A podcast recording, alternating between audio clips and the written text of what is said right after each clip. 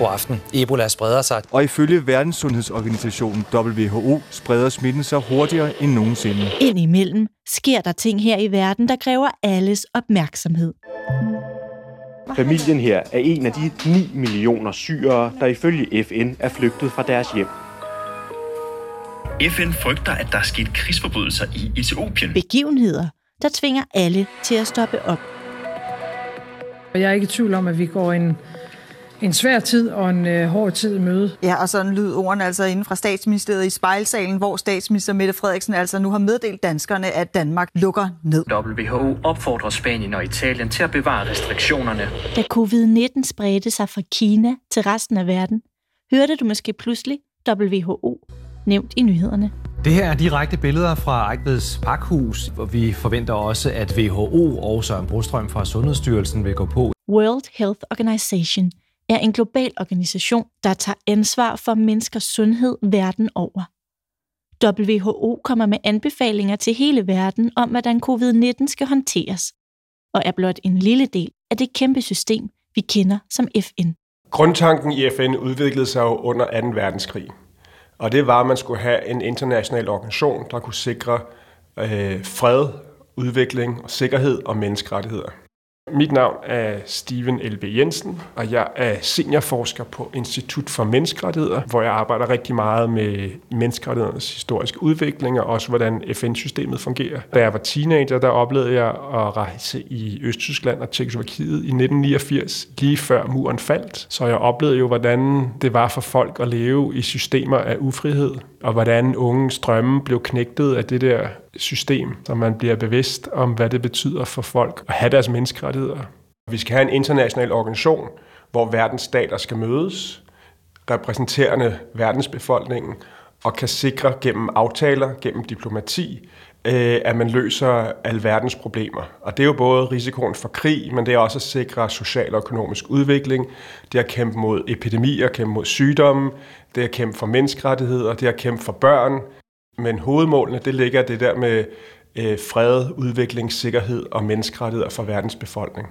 Rejser vi tilbage til tiden før 2. verdenskrig, tilbage til tiden før 1945, fandtes der ingen organisation til at sikre international fred og sikkerhed.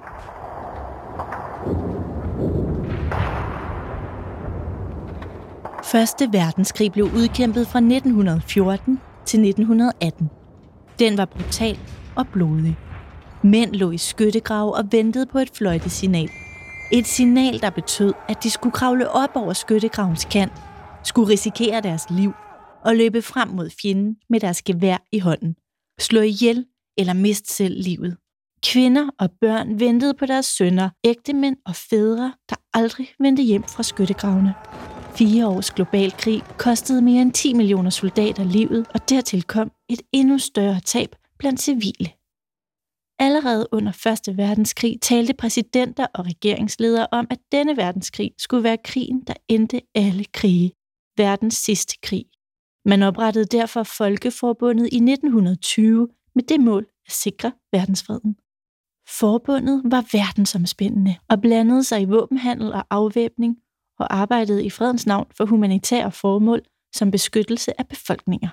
Uenighed mellem lande skulle løses med dialog og forhandling.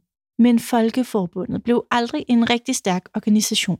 USA blev aldrig medlem, og Tyskland og Japan meldte sig ud, fordi der opstod forskellige internationale kriser og kontroverser. Folkeforbundet viste sig i sidste ende ikke at være stærk nok til at forhindre, at bomberne igen faldt i 1939. 2. verdenskrig brød ud. Mennesker verden over blev ofre for grove krænkelser og overgreb. Verden så sårede soldater, krigsfanger, civile på flugt og etniske udrensninger. I USA sad en mand, der vidste, at han med stor sandsynlighed havde det, der skulle til for at ende 2. verdenskrig. Han blev ved med at stille sig selv det samme spørgsmål igen og igen. Hvordan skal tiden efter 2. verdenskrig se ud? I have the distinguished honor of presenting the President of the United States. Manden var selveste Franklin D. Roosevelt, USA's præsident under det meste af krigen. USA havde aldrig været med i Folkeforbundet, men nu hvor USA var dybt involveret i 2. verdenskrig, var Roosevelt besat af tanken om at skabe et stærkt internationalt samarbejde, der kunne forhindre, at verden nogensinde skulle havne i en tredje verdenskrig. Alene tanken om flere verdenskrige var ubærlig. Sammen med sin allierede, Storbritanniens premierminister Winston Churchill, holdt Roosevelt i al hemmelighed møder om fremtiden, skjult for verden under kodenavnet Arcadia. I juledagene 1941, få uger efter japanernes angreb på Pearl Harbor, der får amerikanerne ind i 2. verdenskrig. Og der mødes øh, USA's præsident øh, Franklin D. Roosevelt med Storbritanniens premierminister Winston Churchill. Og de arbejder på at opbygge en ny alliance, der skal kæmpe mod nazisterne og selvfølgelig også japanerne i 2. verdenskrig. Der begyndte at tegne sig en plan for en international organisation, der skulle være mere forpligtende end Folkeforbundet havde været det, og som var stærk nok til at sikre verdensfreden en gang for alle. Til sidst manglede de to mænd blot et navn til organisationen. På et tidspunkt så har man en idé om, at det her det skal kalde The Victory Powers. Vi vil vinde den her krig. Så er der så et kvikhoved, der siger, at måske er det lige lidt for tidligt at kalde sig sejrig. Måske skal vi være forenet, før vi kan nedkæmpe fjenden. Og det er ligesom grundlaget for, at man så kommer op med navnet The United Nations. Så lektionen her er, at man skal være forenet, united, før man kan være sejrig, victorious. De hemmelige møder førte til et dokument, der nåede offentligheden på årets første dag i 1942. Declaration by United Nations. Allerede dagen efter havde 26 lande underskrevet dokumentet. Det betød reelt set, at landene havde aftalt at sætte alt ind for at stoppe 2. verdenskrig. Og når krigen engang var slut, ville man være klar til at stifte de forenede nationer. 2. verdenskrig sluttede i 1945, og den 25. april samme år indledte FN sin stiftende generalforsamling. Roosevelt døde blot 13 dage før, og derfor var det USA's nye præsident, Harry S. Truman, der stillede sig op på talerstolen foran hele verden den dag i 1945, hvor 51 lande underskrev FN-pakten. If we do not want to die together in war, we must learn to live together in peace. Danmark var med fra starten. Her høres Hans Hedtoft, Danmarks daværende statsminister. Men overalt, hvor vores stemme høres, og så langt hvor indflydelse rækker, vil det være vort mål at medvirke i det fælles arbejde for genopbygning, samvirke og fred i verden. Medlemslandene havde nu et fælles mål. At sikre verdensfreden fremover. Ånden og erfaringerne fra Folkeforbundet levede videre i FN. FN-pakten beskrev FN's formål og hvordan pakten mellem landene skulle fungere. På en af de allerførste linjer i pakten stod der, Vi, de forenede nationers folk, besluttede på ny at bekræfte troen på fundamentale menneskerettigheder, på menneskets personlige værdi og værd, på mænds og kvinders, såvel som store og små nationers lige rettigheder. Ved at beskytte et individ, så beskytter du borgerne i dit samfund, og borgerne udgør jo et kollektiv, kan man sige. Altså, så, så det var alt for nemt for stater før at sige, at de her grupper i samfundet, de her minoriteter, de her, øh, det kan være etniske øh, eller racegrupper, øh, dem vil vi godt slippe af med. Øh, og øh, og det, det har været en kilde til krig og konflikt. Øh, og derfor blev byggestenen individet, og dermed borgeren, som jo så øh, kan man sige, skulle herren skulle være det kollektiv, der udgør et samfund. Og så byggede man så, kan man sige, et internationalt fundament på det, og det vil sige, det er derfor, der står We the Peoples i, uh, i indledningen til FN-charteret, at det ligesom var den, den der var byggesten for, for fred. Allerede i 1948, da FN var bare tre år gammel, havde medlemslandene i fællesskab skrevet Verdenserklæring for Menneskerettigheder, som blev vedtaget på FN's årlige generalforsamling. Erklæringen er 30 punkter, kaldet artikler, der er helt centrale for at leve et anstændigt liv. Allerførste artikel siger, alle er født frie og lige. Det første og vigtigste i verdenserklæringen for menneskerettigheder er altså, at de her rettigheder gælder for alle, uanset køn, uanset sociale forskelle, uanset etniske forskelle, uanset hvad. Men disse tanker om menneskerettigheder er faktisk ikke noget, FN har opfundet. Vi kan rejse tilbage til 1700-tallet og oplysningstiden og finde en spirende idé om menneskerettigheder. En idé om, at mennesker er født frie og lige for loven. Blandt de vigtigste og første dokumenter er den amerikanske uafhængighedserklæring, som blev underskrevet i 1976, og den franske erklæring for menneskets og borgerens rettigheder, der blev vedtaget i 1789. Men rundt om i Europa spredte oplysningstidens idéer sig også. Idéer om menneskerettigheder, ytrings- og forsamlingsfrihed og retten til privat- og ejendomsret. De her demokratiske grundtanker blev skrevet ind i mange europæiske landes grundlov i 1800-tallet, som vi for eksempel kender det fra den danske grundlov i 1849, der blandt andet sikrer vores ytringsfrihed.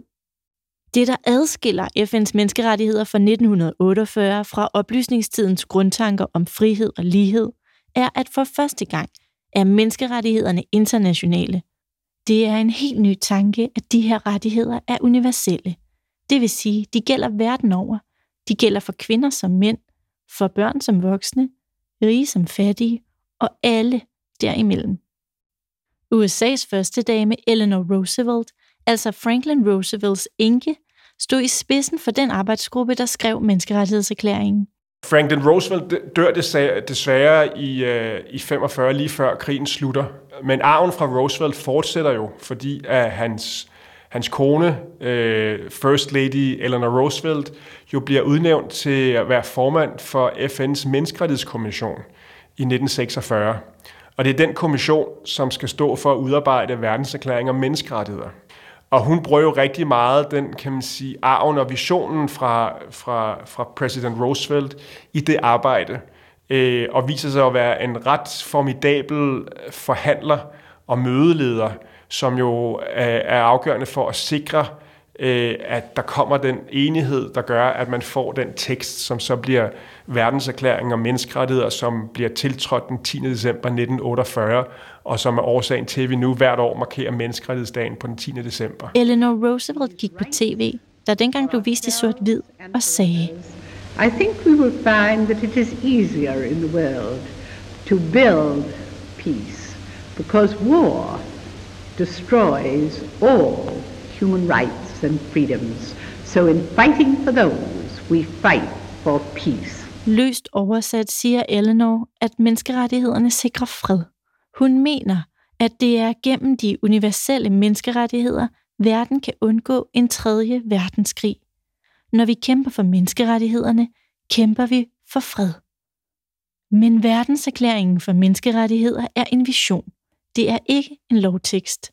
Så da Eleanor Roosevelt i sin tid gik på tv, sagde hun, at rettighederne burde blive skrevet ind i det enkelte lands lov. We feel that these rights should sometime be actually written into the laws of countries throughout the world.